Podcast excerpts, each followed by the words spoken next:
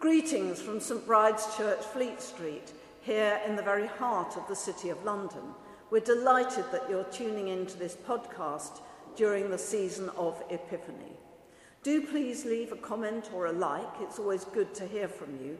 And if you'd like to donate to help support these online services, you'll find details of how to do so in the accompanying text. And now, may the light and peace of Christ be with you all as our worship begins.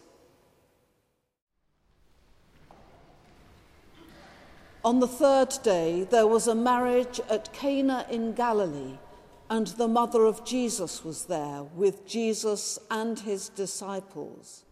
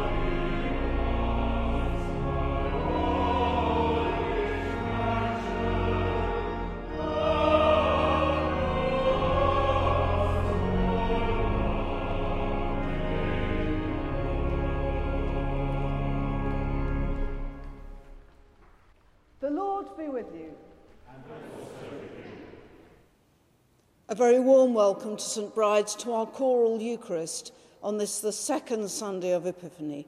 It's wonderful that you can join us online for this service. We begin now with our opening prayer. Let us pray.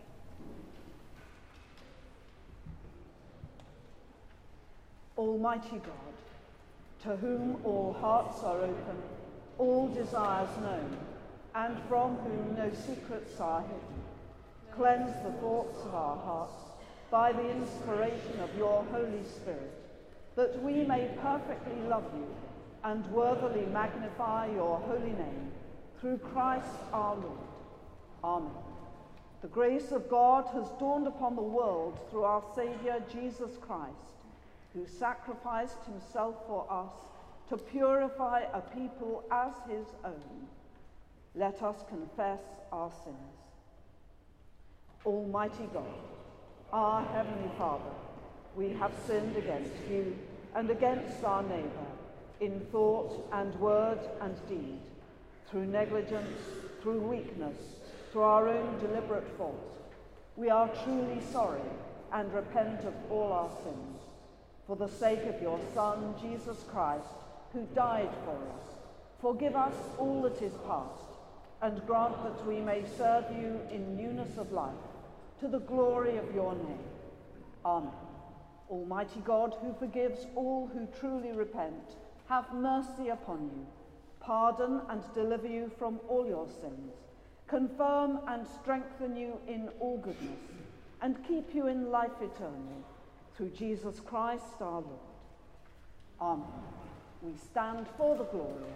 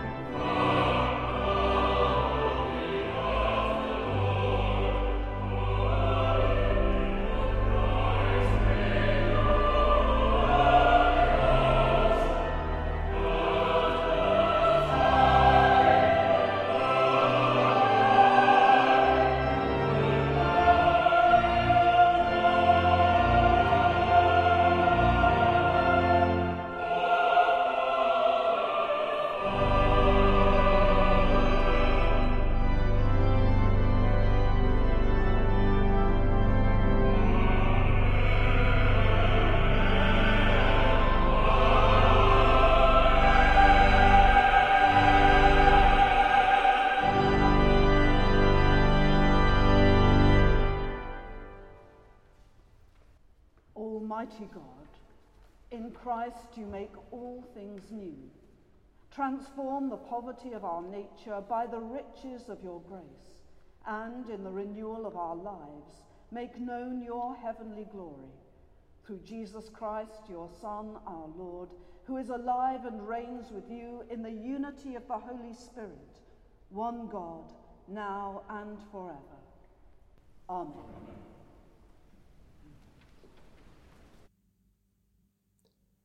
A reading from the book of the prophet Isaiah. For Zion's sake, I will not keep silent, and for Jerusalem's sake, I will not rest until her vindication goes forth as brightness and her salvation as a burning torch. The nations shall see your vindication, and all the kings your glory, and you shall be called by a new name, which the mouth of the Lord will give. You shall be a crown of beauty in the hand of God, and a royal diadem in the hand of your God.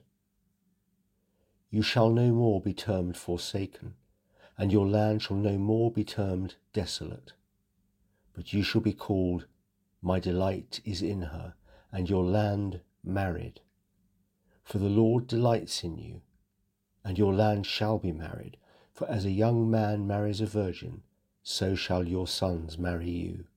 And as the bridegroom rejoices over the bride, so shall your God rejoice over you. This is the word of the Lord.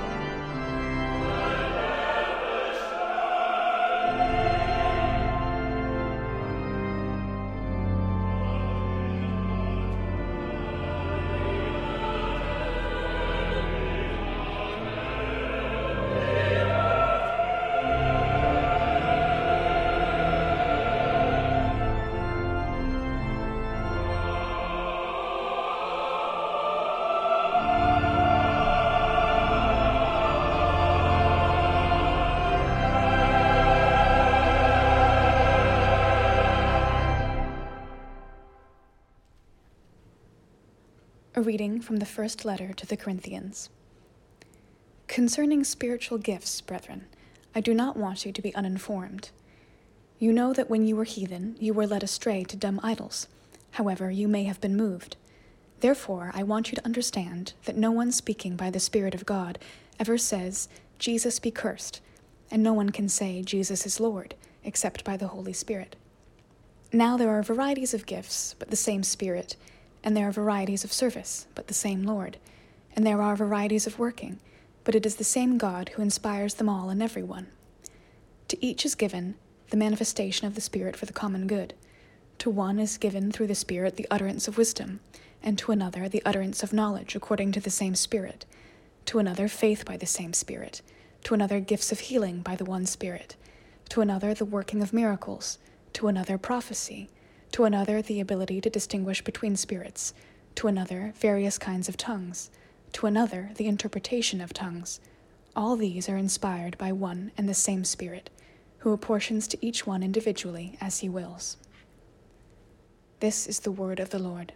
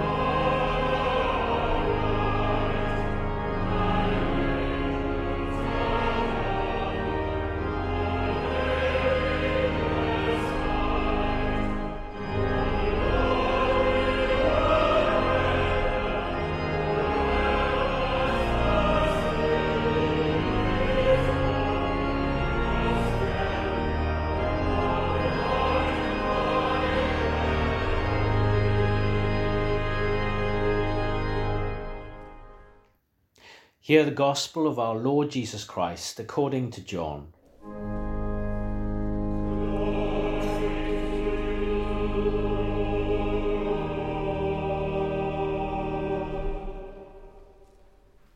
There was a marriage at Cana in Galilee, and the mother of Jesus was there. Jesus also was invited to the marriage with his disciples. When the wine gave out, the mother of Jesus said to him, they have no wine. Jesus said to her, O woman, what have you to do with me? My hour has not yet come. His mother said to the servants, Do whatever he tells you. Now six stone jars were standing there for the Jewish rites of purification, each holding twenty or thirty gallons. Jesus said to them, Fill the jars with water. They filled them up to the brim. He said to them, Now draw some out, and take it to the steward of the feast. So they took it. When the steward of the feast tasted the water now become wine, and did not know where it came from, though the servants who had drawn the water knew, the steward of the feast called the bridegroom and said to him, Every man serves the good wine first, and when men have drunk freely, then the poor wine. But you have kept the good wine until now. This, the first of his signs, Jesus did at Cana in Galilee, and manifested his glory, and his disciples believed in him. This is the gospel of the Lord.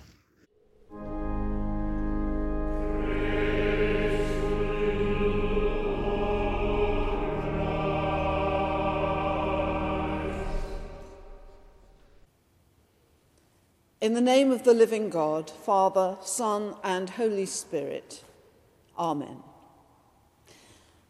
In one of my previous parishes, there was a man of whom I was immensely fond, although it was all too clear that he was a deeply troubled soul. He was a sweet and kind man, but he would himself readily acknowledge that his personal life was a mess and that he had a long term problem with alcohol misuse. He also had the grave misfortune to have suffered from a devastating stroke at a relatively young age, which had left him with significant mobility problems. He was not much of a church attender, but he was a big church supporter, by which I mean that although he wasn't actually a regular, although he would always be present at Christmas, Easter, and Remembrance Sunday, those kinds of occasions, nevertheless, he was phenomenally generous if ever the church needed money for a particular project. And when I say generous, I mean it. On more than one occasion, completely out of the blue, quietly and unannounced, I found an envelope on my doormat with a cheque for something like £20,000 in it. And one day he gave me his rationale for this. I'm not really very good at life, he said. I've made a bit of a hash of it. In fact, there's only one thing that I'm really good at, which is making money. So I might as well use that one gift that I have as well as I can and then put the proceeds where they can do some good. Strangely enough, when I heard him say that, I was suddenly reminded of a radio interview that I heard when I was a teenager. A very well known pop singer who had come to a Christian faith was describing his encounter with a woman who had dedicated her life to the service of God through working amongst the poor and the destitute. Seeing her at work, he said how ashamed he felt that he merely churned out pop songs for a living. In response to which the woman had simply replied, God gave you a voice. Sing for God. Do it for God.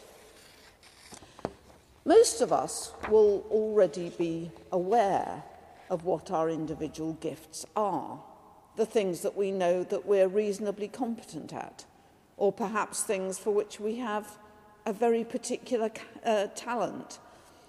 But we may not always be, be very good at recognizing that these are gifts that we can put to the service of God, particularly if they're gifts that we would not normally associate with discipleship because they don't feel very holy, if I can put it that way. Making money might sound as if it's the direct opposite of anything remotely godly. But doesn't it all rather depend on how we are doing it and what we are doing with it? Indeed, there are few things sadder to behold than seeing someone who has a phenomenal gift but who fails to value it properly. I was once spiritual director to a woman who was an outstandingly gifted craftswoman. She was creative, she was imaginative, and she was a consummate professional. But she was also permanently dissatisfied and miserable because what she really wanted was to be ordained, despite the fact that most of the rest of us could see that she had neither the skills nor the personality to get beyond the first hurdle of the selection process. The tragedy was that nobody could get her to recognize that employing the astounding gifts that were already hers in the service of God might in fact be her true vocation. And it is not merely exceptional or unusual gifts that count here either. One of the things that I love about the ancient Celtic tradition of spirituality is that it was deeply rooted in the basic, most essential, and most unglamorous tasks of daily life. There were prayers for every activity that you did during the course of the day a prayer for milking your goat or building a fire or harvesting your crops. Remember that next time you're milking your goat. But the point of these prayers was that they enabled each person to see the world and their role within it in a way that truly was revelatory. Because seen in that way, everything has the potential to become sacramental, to become an offering to God. It is all to do with the spirit in which one undertakes these tasks. Writing in 1936, the Anglican writer on spirituality, Evelyn Underhill, cites alongside one another as direct equivalents, on the one hand, the monk or the nun who rises to say night prayer in the hours of darkness so that the worship of God may never cease, and on the other, the old woman content to boil her potatoes in the same sacred intention. John Keble's hymn, New Every Morning, sums this up perfectly. If on our daily course our mind be set to hallow all we find, new treasures still of countless praise God will provide for sacrifice. The trivial round, the common task, will furnish all we need to ask. Room to deny ourselves, a road to bring us daily nearer God. That one insight is true of all the tasks of life, however mundane, however remote they might seem to be from the things of God. It is true of our business dealings, and it is true of the way we dig the garden. It is all about the mindset with which we approach the things that we do.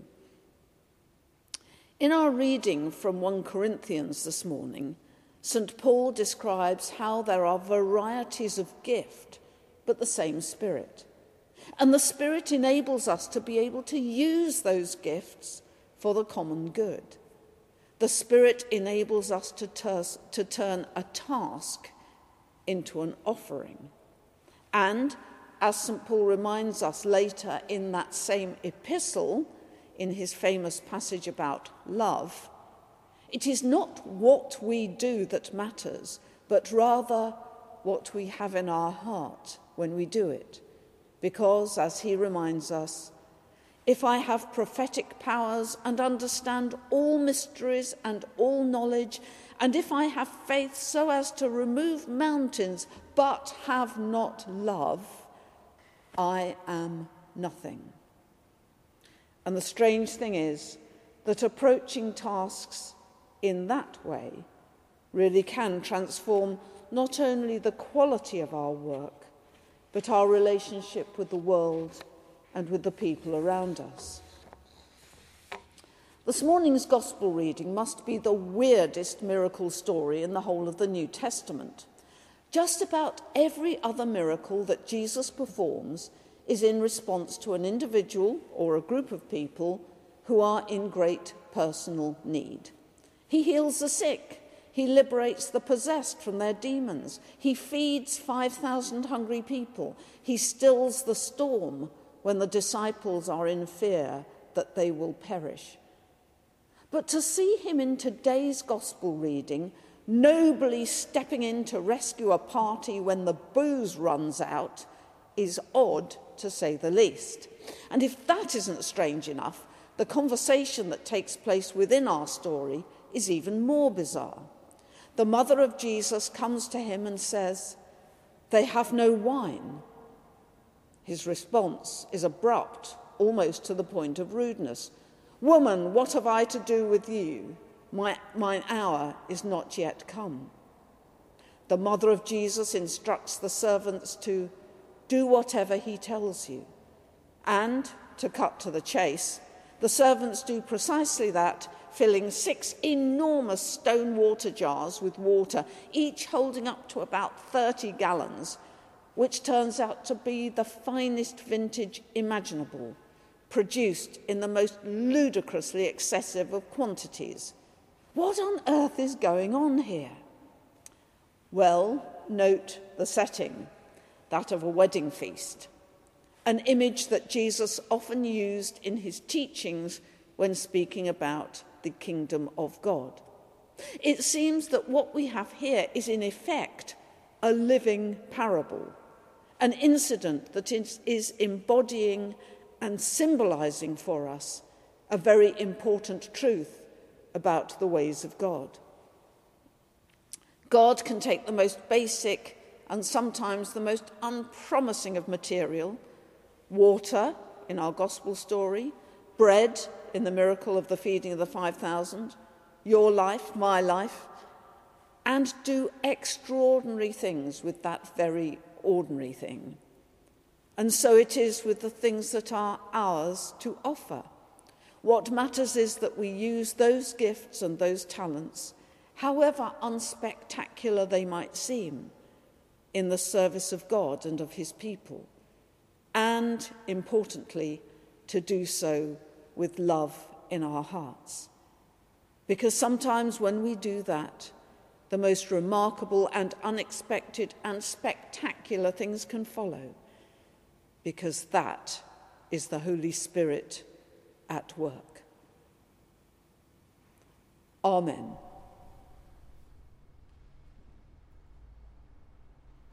Let us now stand and affirm our faith in the words of the Creed. We believe in one God, the Father, the Almighty, maker of heaven and earth, of all that is seen and unseen.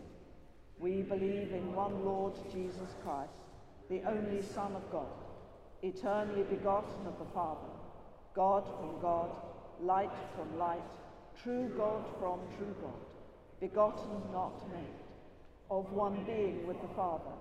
Through him all things were made for us and for our salvation, he came down from heaven, was incarnate from the Holy Spirit and the Virgin Mary, and was made man. For our sake he was crucified under Pontius Pilate. He suffered death and was buried. On the third day he rose again, in accordance with the Scriptures. He ascended into heaven and is seated at the right hand of the Father. He will come again in glory to judge the living and the dead, and his kingdom will have no end. We believe in the Holy Spirit, the Lord, the giver of life, who proceeds from the Father and the Son, who with the Father and the Son is worshipped and glorified, who has spoken through the prophets. We believe in one holy Catholic and Apostolic Church. We acknowledge one baptism for the remission of sins we look for the resurrection of the dead and the life of the world to come. Amen. Let us pray. Heavenly Father, we pray that our government may be imbued with a sense of morality, reflecting Christian values, embracing integrity and justice for all, shunning hypocrisy. We pray that mankind will conserve your creation which is in danger of being destroyed if we do not confront the errors of our ways. Our promises will also be lacking in moral fiber if we do not make them come to life.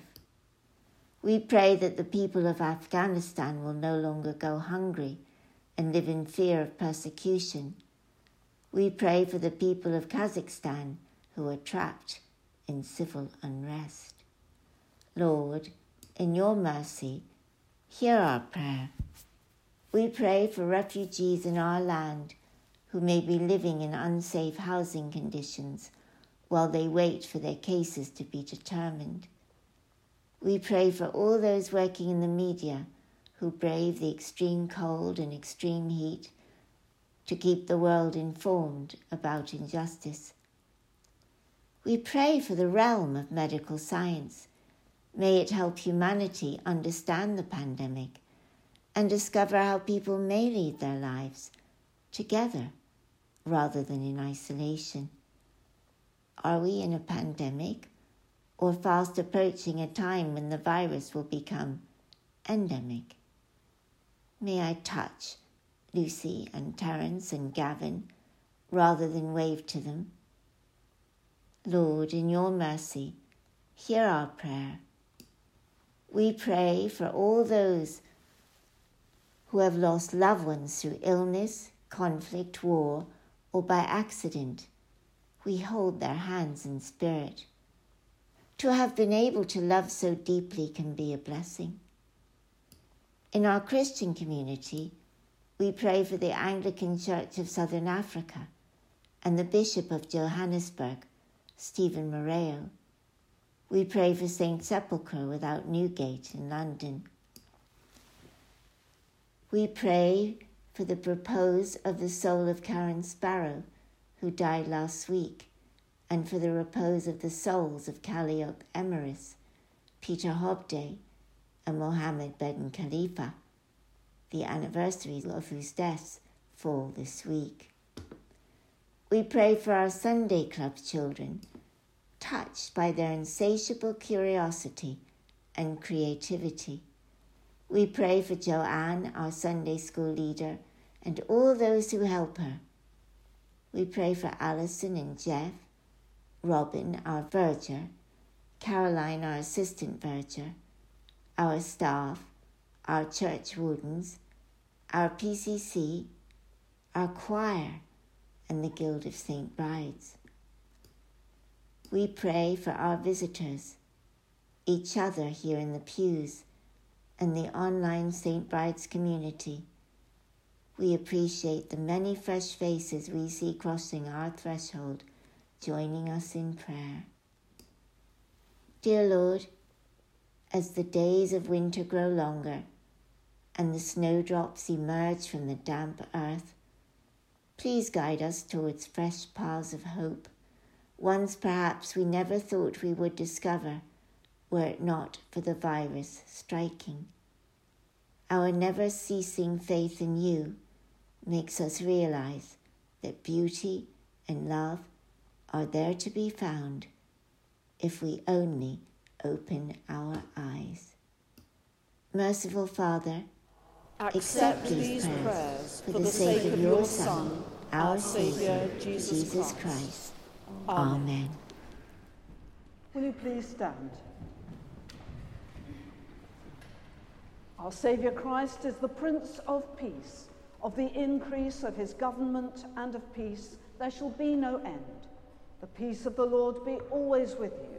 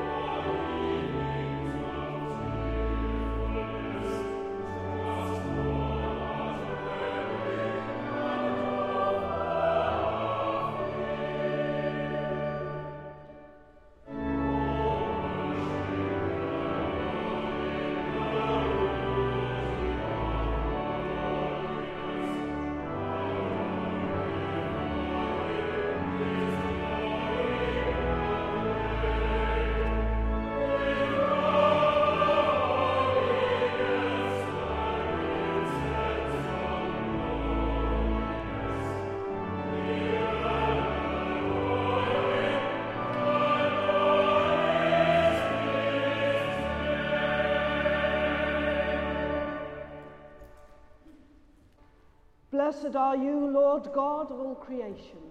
Through your goodness we have this bread to offer, which earth has given and human hands have made. It will become for us the bread of life. Blessed be God forever. Blessed are you, Lord God of all creation.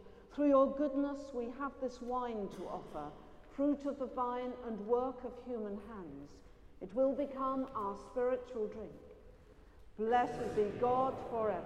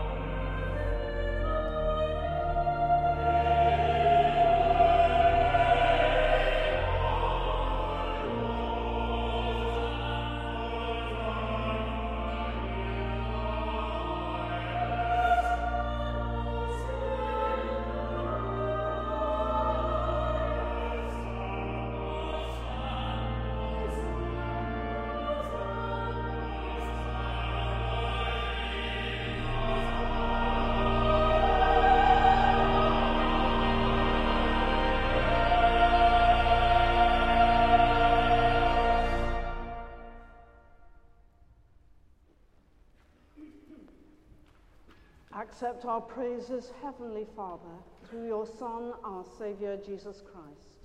And as we follow his example and obey his command, grant that by the power of your Holy Spirit, these gifts of bread and wine may be to us his body and his blood.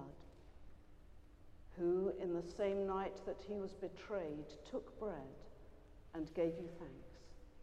He broke it and gave it to his disciples, saying, Take, eat. This is my body which is given for you. Do this in remembrance of me.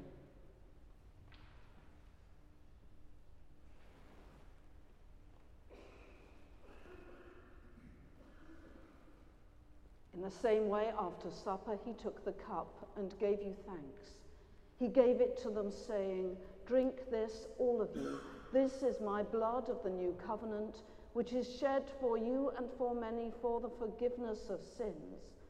Do this as often as you drink it, in remembrance of me.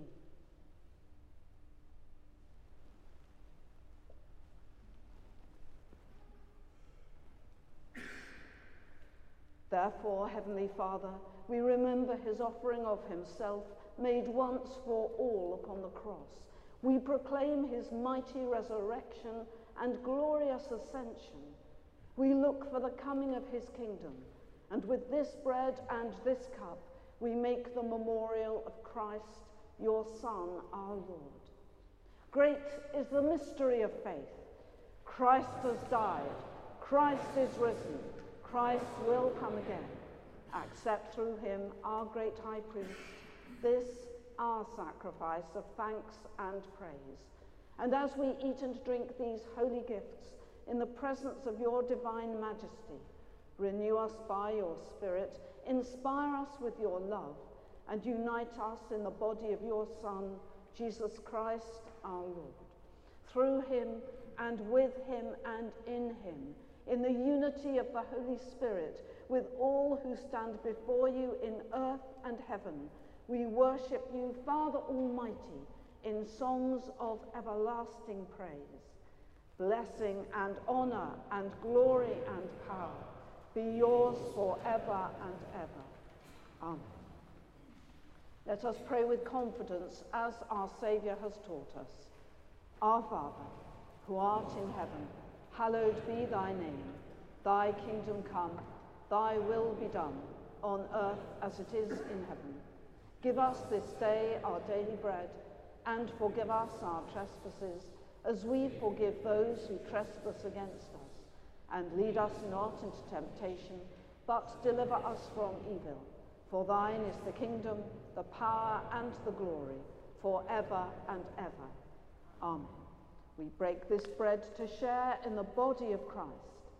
Though we are many, we are one body because we all share in one bread. Draw near with faith. Receive the body of our Lord Jesus Christ, which he gave for you, and his blood, which he shed for you. Eat and drink in remembrance that he died for you, and feed on him in your hearts by faith with thanksgiving. We do not presume to come to this your table, merciful Lord, trusting in our own righteousness, but in your manifold and great mercies. We are not worthy so much as to gather up the crumbs under your table, but you are the same Lord, whose nature is always to have mercy. Grant us, therefore, gracious Lord, so to eat the flesh of your dear Son, Jesus Christ and to drink his blood, that our sinful bodies may be made clean by his body, and our souls washed through his most precious blood, and that we may evermore dwell in him and he in us.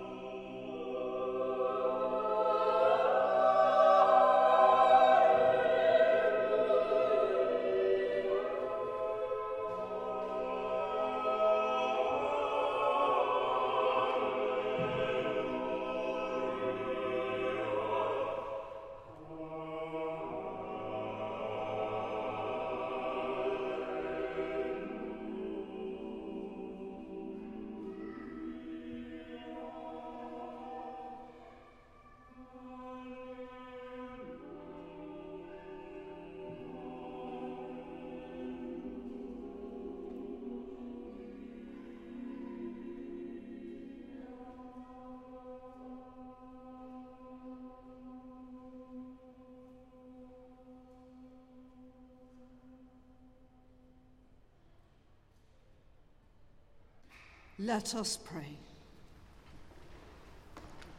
God of glory, you nourish us with your word, who is the bread of life.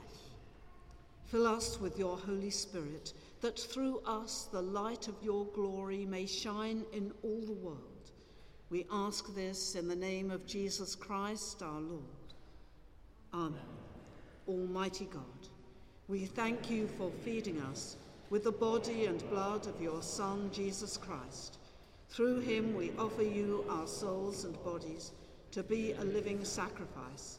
Send us out in the power of your Spirit to live and work to your praise and glory. Amen.